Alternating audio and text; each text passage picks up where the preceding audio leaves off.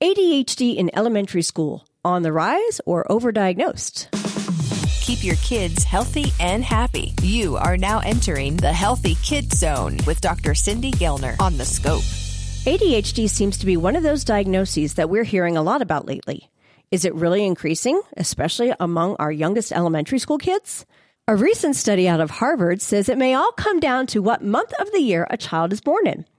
The New England Journal of Medicine article found that the youngest kids in a class have a 30% higher chance of being diagnosed with ADHD than older students.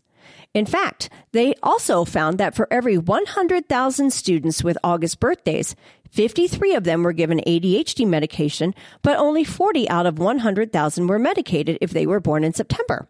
The researchers proposed that many of these younger kids are overdiagnosed and overtreated for ADHD because they are just more immature compared to their older classmates.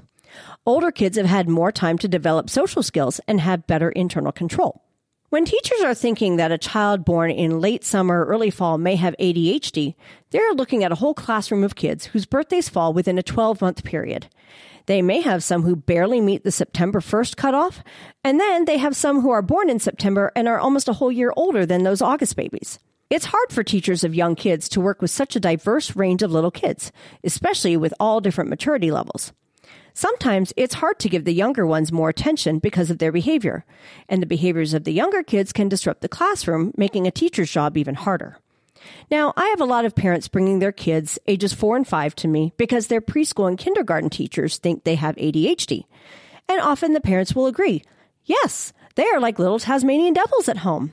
They're all over the place. They don't listen and they can't remember to clean up their toys after I've told them three times. Parents start to think, maybe my child does have ADHD.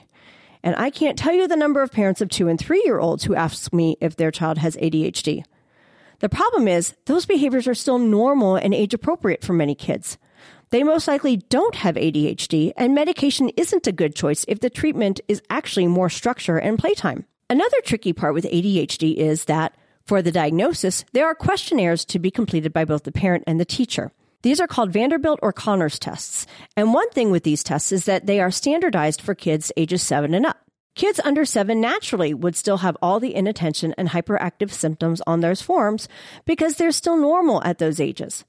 A child also has to have symptoms for six months or more, and as parents know, a lot of development and maturity changes happen in six months in those age ranges.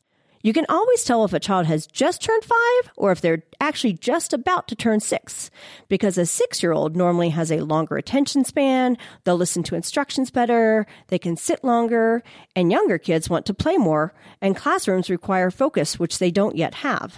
When a parent asks me if their child under seven has ADHD, I try to figure out what else could be going on. Are there changes in the family situation, like siblings, a divorce, moving homes? Is there separation anxiety when being dropped off at preschool or kindergarten? Quite often, there's something other than ADHD that can explain their symptoms. Some parents of August babies hold their children back a year in school as well and start kindergarten just after they turn six. Every child is different. So remember, as a parent, do what's best for your child and be sure to talk to your child's pediatrician if you have any questions about their development. Have a question about a medical procedure? Want to learn more about a health condition? With over 2,000 interviews with our physicians and specialists, there's a pretty good chance you'll find what you want to know. Check it out at thescoperadio.com.